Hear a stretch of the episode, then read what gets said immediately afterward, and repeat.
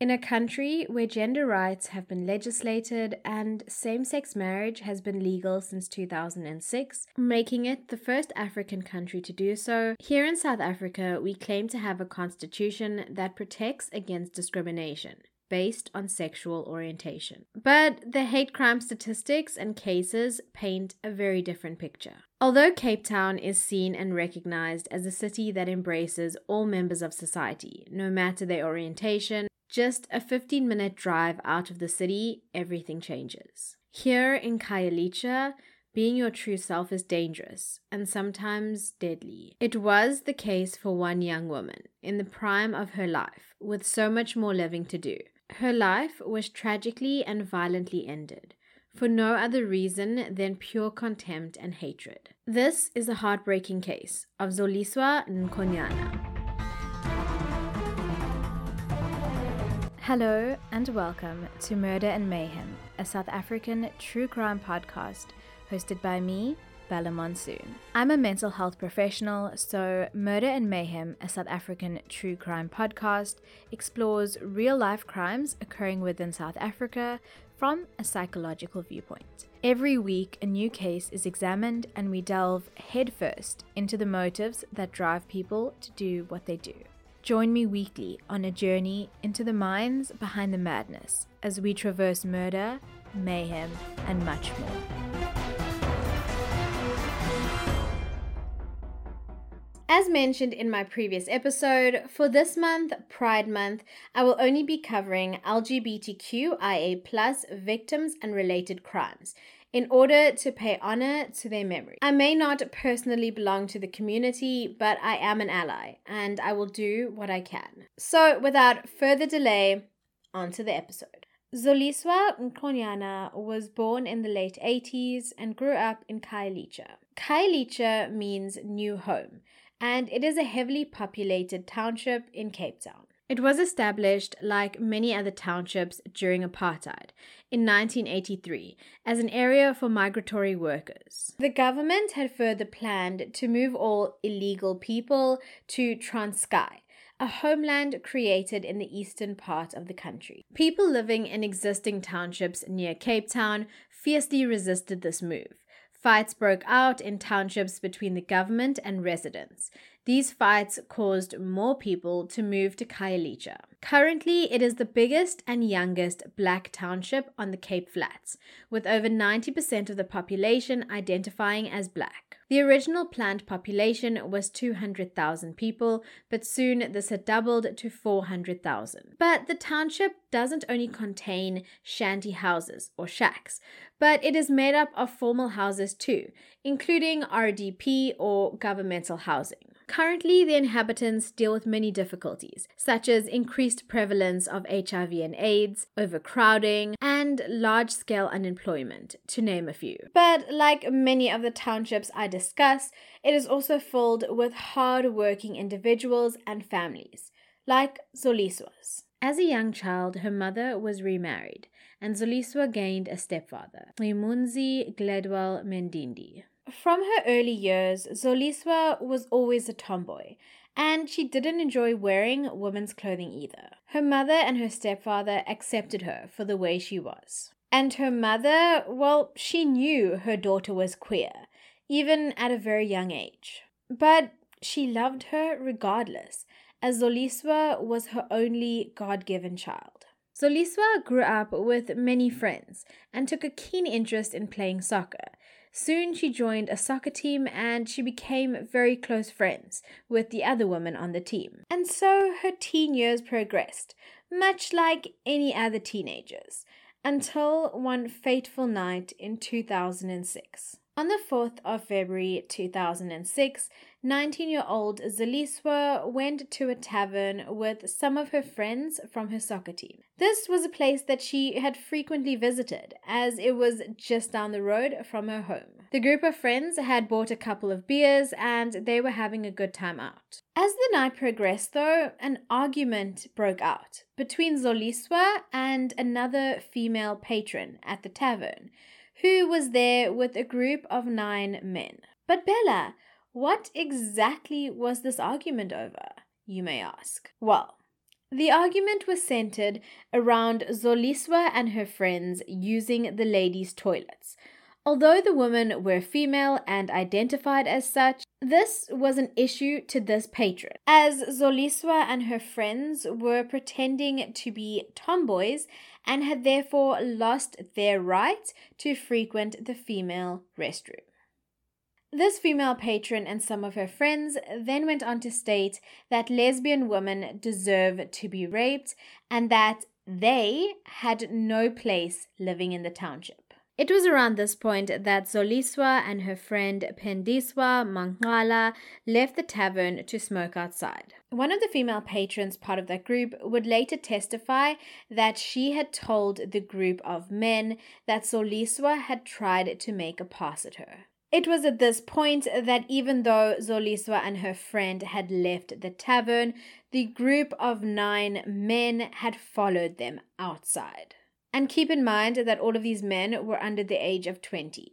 Lubabalo Ntlabati, one of the men, had then punched Pendiswa in the chest, and it was at this point that the two women had separated and run in different directions. The men had decided to follow Zoliswa though, and what happened next was straight out of a nightmare. They had caught up to her next to a school, and as a later state witness would testify, begun clapping her. That same witness would state that the men were beating Zoliswa, making up and down movements.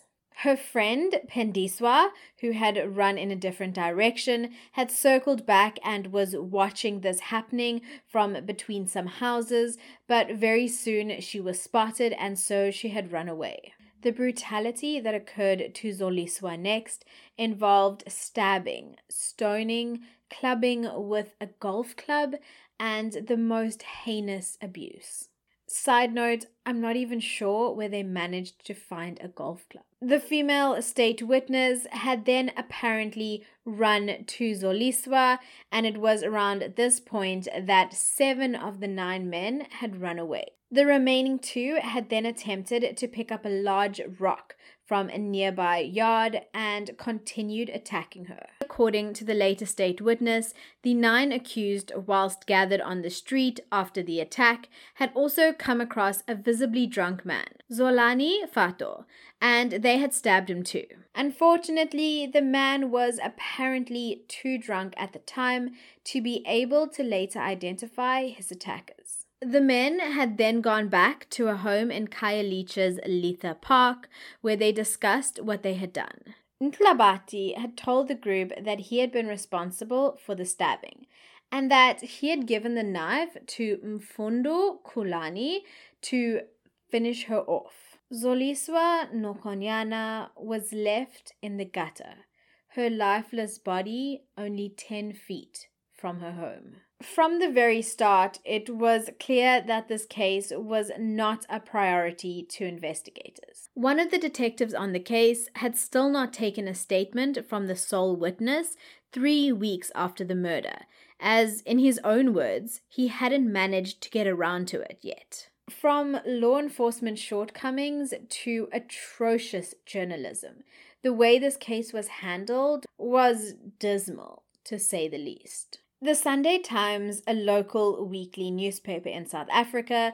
had covered Zoliswa's murder a few days after her death. Instead of a front page headline as they had initially opted for, the story was relegated to the inner pages of the newspaper. It also ran with a photograph of Zoliswa with her queer female friends. As a result of this news coverage, these women were targeted and subsequent reports stated that one of them had been raped. One of the witnesses, Zoliswa's friend, who had attended the court protests and sessions, was stabbed by two men in Nyanga in retaliation for giving testimony. And where exactly was the local media in all of this, you may ask? Well, they had only picked up the story after they had been bombarded by gay rights activists and groups.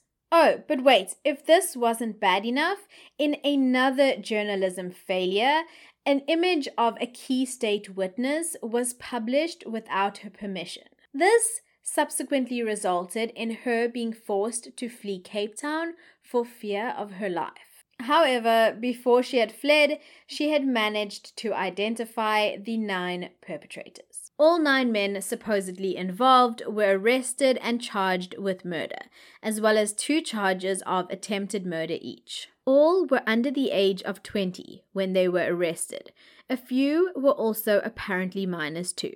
I unfortunately was not able to find much information on any of them besides their names. The accused had then applied for Appeal Section 174 of the Criminal Procedures Act, which basically denotes that an accused person is entitled, as of right, to a discharge if there is no evidence against him. And if this is refused him and he is later convicted as a consequence of evidence given by his co accused, his appeal will succeed. So basically, this application, if successful, would have acquitted them of all charges. From the outset, though, all nine of the men were acquitted on the two charges of attempted murder, due to lack of evidence. During the trial proceedings, one of the three women who were present that night with the male group ended up turning state witness, as I previously mentioned. In early testimony, she said that she was the one who berated Zoliswa for using the ladies' toilet,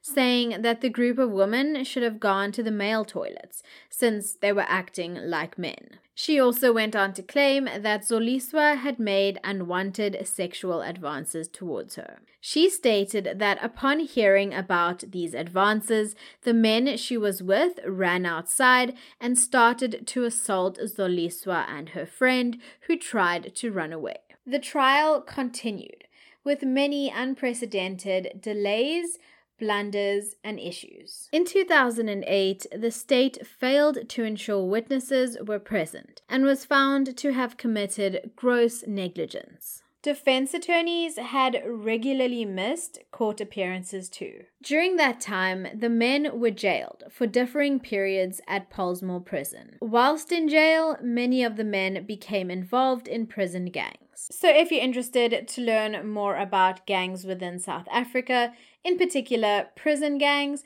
then please do check out my episode on Cameron Wilson. Whilst I was researching this case, I discovered that four years after the murder in 2010, four of the accused men escaped holding cells in Khayelitsha with help from a police sergeant. I'm not entirely sure how they were found, but they were. Some of the accused also had ongoing and past court cases and charges, including drug possession and murder, against them. And in case you were curious, the police sergeant was later arrested for defeating the ends of justice and, of course, aiding the escape. The constant failures by the justice system again and again stand testament to the almost common way in which many hate crimes seem to have been viewed by those in charge of protecting and upholding the law. During this time, many alliances such as Free Gender,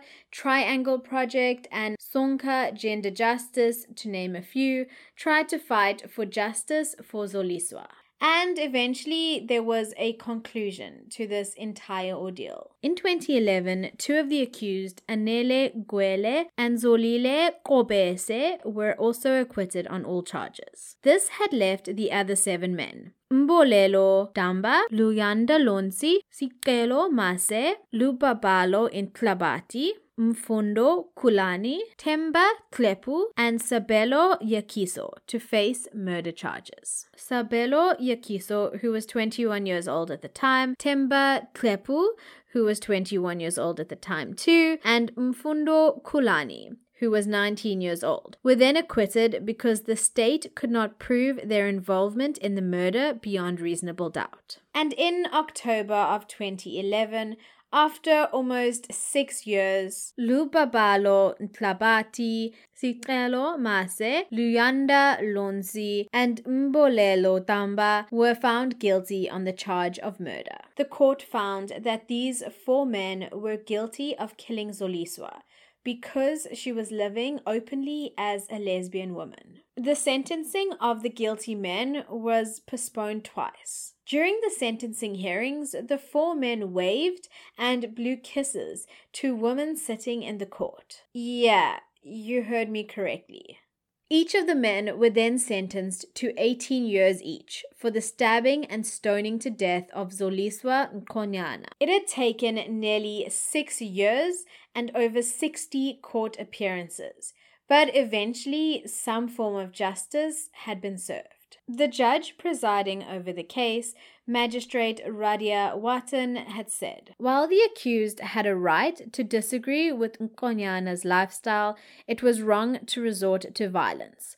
Life is about choice. Zoliswa Nkonyana did not have the freedom to live out her choice. Violence will not go unpunished. She said that the accused expressed no remorse for their actions. The crime was driven by hatred and intolerance of her difference, and the accused could possibly reoffend. She concluded that the sentences must serve as a deterrent, but should be lenient enough to permit the possibility of rehabilitation. She stated, Only their parents apologized on their behalf, and we believe rehabilitation stands a small chance of being achieved. After the sentencing, Zoliswa's uncle, Arthur Konyana, had said, I'm still crying. I will never see her again. You understand that? I will never see Zoliswa again. But everything is all right now. I'm happy, happy with the sentence. Jill Henderson, a research and advocacy program coordinator from the Triangle Project, a non governmental organization that fights for the rights of gay and lesbian people in Khayelitsha, went on to say The magistrate has named hate and intolerance on the basis of sexual orientation as an aggravating factor in sentencing.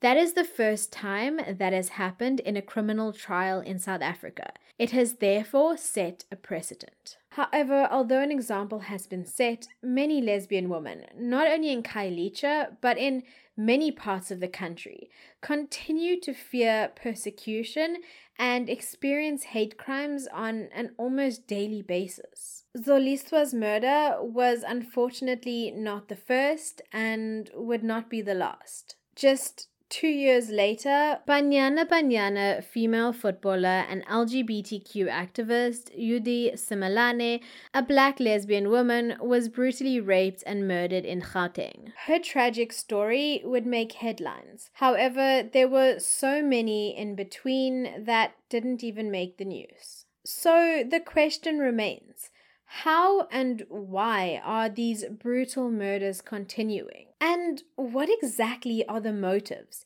that drive perpetrators to commit such heinous and violent assaults upon queer women? Interestingly enough, in 2006, the same year that Zoliswa lost her life, South Africa became the first and remains the only African country to legalize same sex marriage. Here in SA, we also have a constitution that protects against discrimination based on sexual orientation. Out of the 54 African states, only 22 of them have legalized homosexuality. In some African countries, it is punishable by imprisonment, whilst it is punishable by death in four Mauritania, Nigeria in states where the Sharia law is applicable, Somalia, and South Sudan. A bill was introduced in 2018 in South Africa to criminalize hate crimes and hate speech. And in 2020, our president, Cyril Ramaphosa, passed into law the Civil Union Amendment Act, which prohibits marriage officers from refusing to conduct same sex marriages. So, why am I telling you all of this? You may be wondering. Well, it is vital in order to understand what I'm about to try explain. So, let's first look at the concept of corrective rape. This type of assault is often seen within queer black women, as was the case with Eudy Simelane, for example. This term refers to when women who identify as lesbians are sexually assaulted or murdered because they are seen as not being real or straight women. These attacks are often referred to as curative because they are based off of the belief that lesbian women can be cured of their sexual orientation and they can be made straight by them. Yes, this is an actual thing. One man had said, and I warn you, what I'm about to say is disgusting to say the least. If there is someone who is trying to rape a lesbian, I can appreciate their thing. It's just to let them know that they must be straight. For me, I have no time to rape them. But if another guy wants to teach them the way, they must rape them. They must rock them. Once she gets raped, I think she will know which way is nice. And this very phenomenon of correcting sexual orientation, although incredibly disturbing, is not inexplicable. It is steeped in patriarchy, in gender inequality, in culture, in historical oppression, and in governmental segregation. The aspects I'll be touching on today are threefold namely cultural beliefs, gender inequalities, and environmental and historical factors. So let's look at culture. From a cultural perspective, homosexuality is seen by many South Africans as being unchristian, un African, and an atrocity to black culture and traditional values. This is the hard truth that underwrites the fabric of many in our society. And I do not state this to attack any specific groups of people, but rather to draw attention to these aspects of society. Homo prejudice, based on myths and stereotypes, is alive and well and flourishes in our schools and homes, at our workplaces, within the health and judicial systems, and especially religious institutions. And this prejudice is strengthened within different communities that exist within South Africa. Within popular discourse, it is implied that lesbianism is taboo and that same sex desire is not native to South African culture. It is un African. Journalists from both within and outside of South Africa have investigated this notion. One such woman was told by a man who was full of smiles at a taxi rank near Pietermaritzburg if we want to finish lesbians and gays, they must be forcefully raped. A man must go back to his manhood. Woman must be woman. She must be ready and willing to have sex. Another man had said they must be raped so that their gay and lesbian behavior can come out. And a third man had placed two fingers to his temple and said, This gay and lesbian thing must end. I say bang, bang, bang. Yeah, I kid you not. This is real life.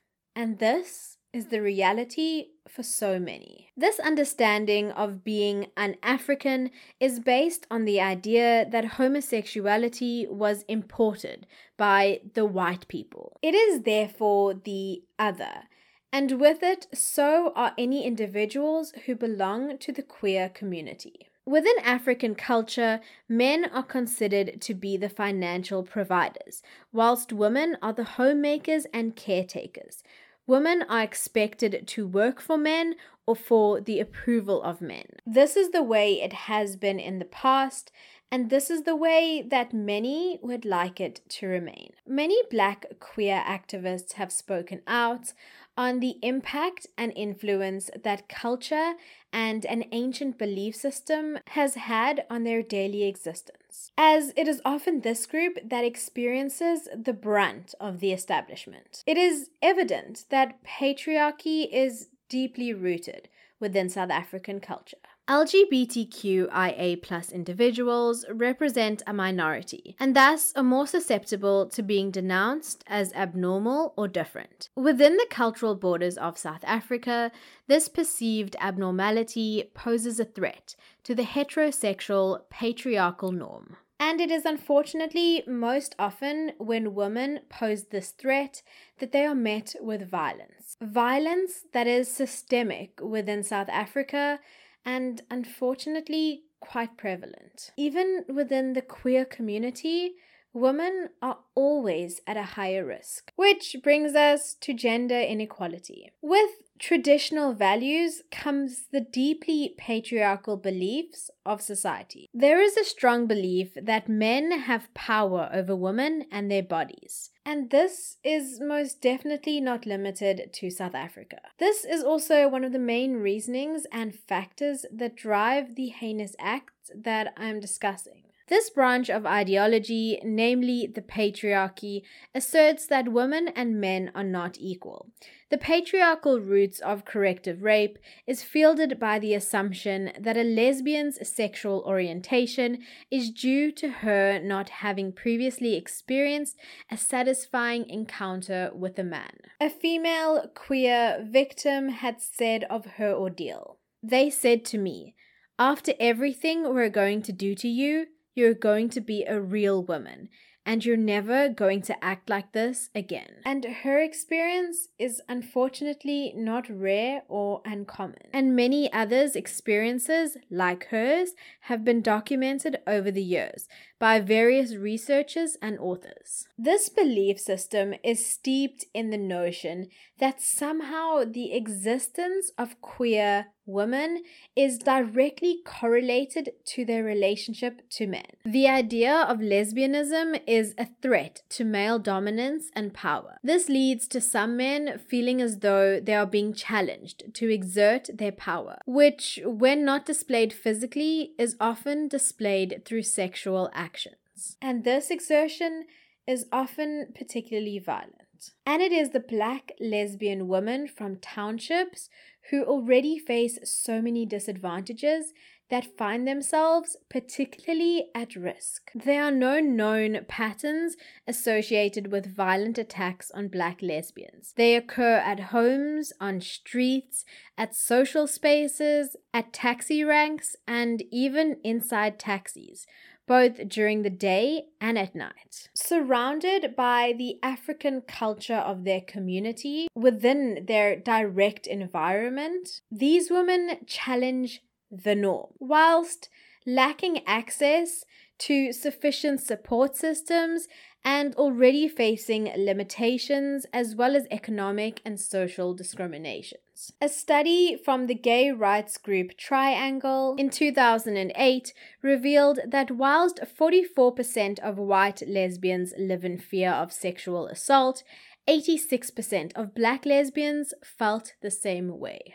And although all women in South Africa are vulnerable to violence, particularly gender based violence, there is a correlation between increased poverty and increased vulnerability. Many people of color, as a result of historical segregation, find themselves in a situation where they have a far more limited access to resources. This heightens the risk of attack which is only magnified within cultures that are deeply homophobic and in which sexual violence is seen as a weapon. Without strict systems of support, existing prejudices, and a legacy of inept systems, many of these female victims are unlikely to report assaults. One reason for this is that many lesbian victims allege that the police do not take them seriously. One woman had said, These policemen are often the ones making insulting comments to us. They are also in the community, and many of them are homophobic. Then later, he's in a uniform, and I must go and tell him that I was raped because I'm a lesbian. And if the rape is not taken seriously at the police station and the perpetrator is not arrested, then the victim often finds themselves and their lives at higher risk. Case in point, Zoliswa's friends who were published in the photograph in the newspaper who found themselves in high risk situations, some with tragic consequences. There have also been instances where segments on LGBTQIA plus assaults within vulnerable populations have been featured on television and network shows, which results in an increase rather than a decrease of homophobic attacks. What serves to aid these high rates of assaults are not only the dismally low arrest and conviction rates, but also the assumption that the perpetrators will not be punished for their crimes. This results in an increase of men committing acts of violence, often with the belief of no repercussions. And the evidence backs this up, as very few cases of rape against lesbian women have ever resulted in convictions. This once again strengthens the notion of crime without consequence. So ultimately, this phenomenon, although incredibly disturbing, is not inexplicable upon diving deeper. It is steeped in patriarchy, gender inequality, cultural beliefs, historical oppression, and governmental segregation. But this knowledge affords us as a society the opportunity to change something. In a time where gender inequality, homophobia, and violence are deeply ingrained in a society weighed down and burdened by the unfortunate past of the country, the only solution posed is to attempt to rise up together. Corrective is unfortunately only one of the many crimes that the queer community face because of a lack of understanding and acceptance within the population. The approach to a better future needs to be multifaceted, targeting not only the governmental organizations in charge, but also focusing on education as a bid to develop a better understanding of the queer community. But don't get me wrong. Change must start at a governmental level. There needs to be defined hate crime legislation, education policies for both state agents and school children, as well as funding for civil society and attorneys who are able to protect these LGBTQI rights. Stronger action needs to be taken against discrimination and violence towards the queer community. And that action needs to be taken by you and I as a community. Queer or straight, all of us must stand together to share a message of equality. Those in the most vulnerable places are trapped by a collective oppression of sexism, heteronormative values, homophobia, and patriarchal structures. And their cases are the ones that often fail to make the news, time and time again. I mean, did you even hear about Zoliswa's case before this episode? There is but one photograph of Zoliswa Nkonyana, that is always used. And that is perhaps symbolic of who she was and how she was valued in her death. She was no celebrity. She was an ordinary woman who breathed the same air as you and I. A woman who had talent. A woman who had friends and family who cherished her. And a woman who did not deserve the ending she received. For LGBTQIA plus help and support, you can contact OUT, an organization that has been around for over 20 years, providing health services, support, and general lifestyle advice to the lesbian, gay, bisexual, and transgender community, amongst others. Until next week, stay safe, stay blessed, and stay the amazing human beings that I know each and every single one of you are. Bye.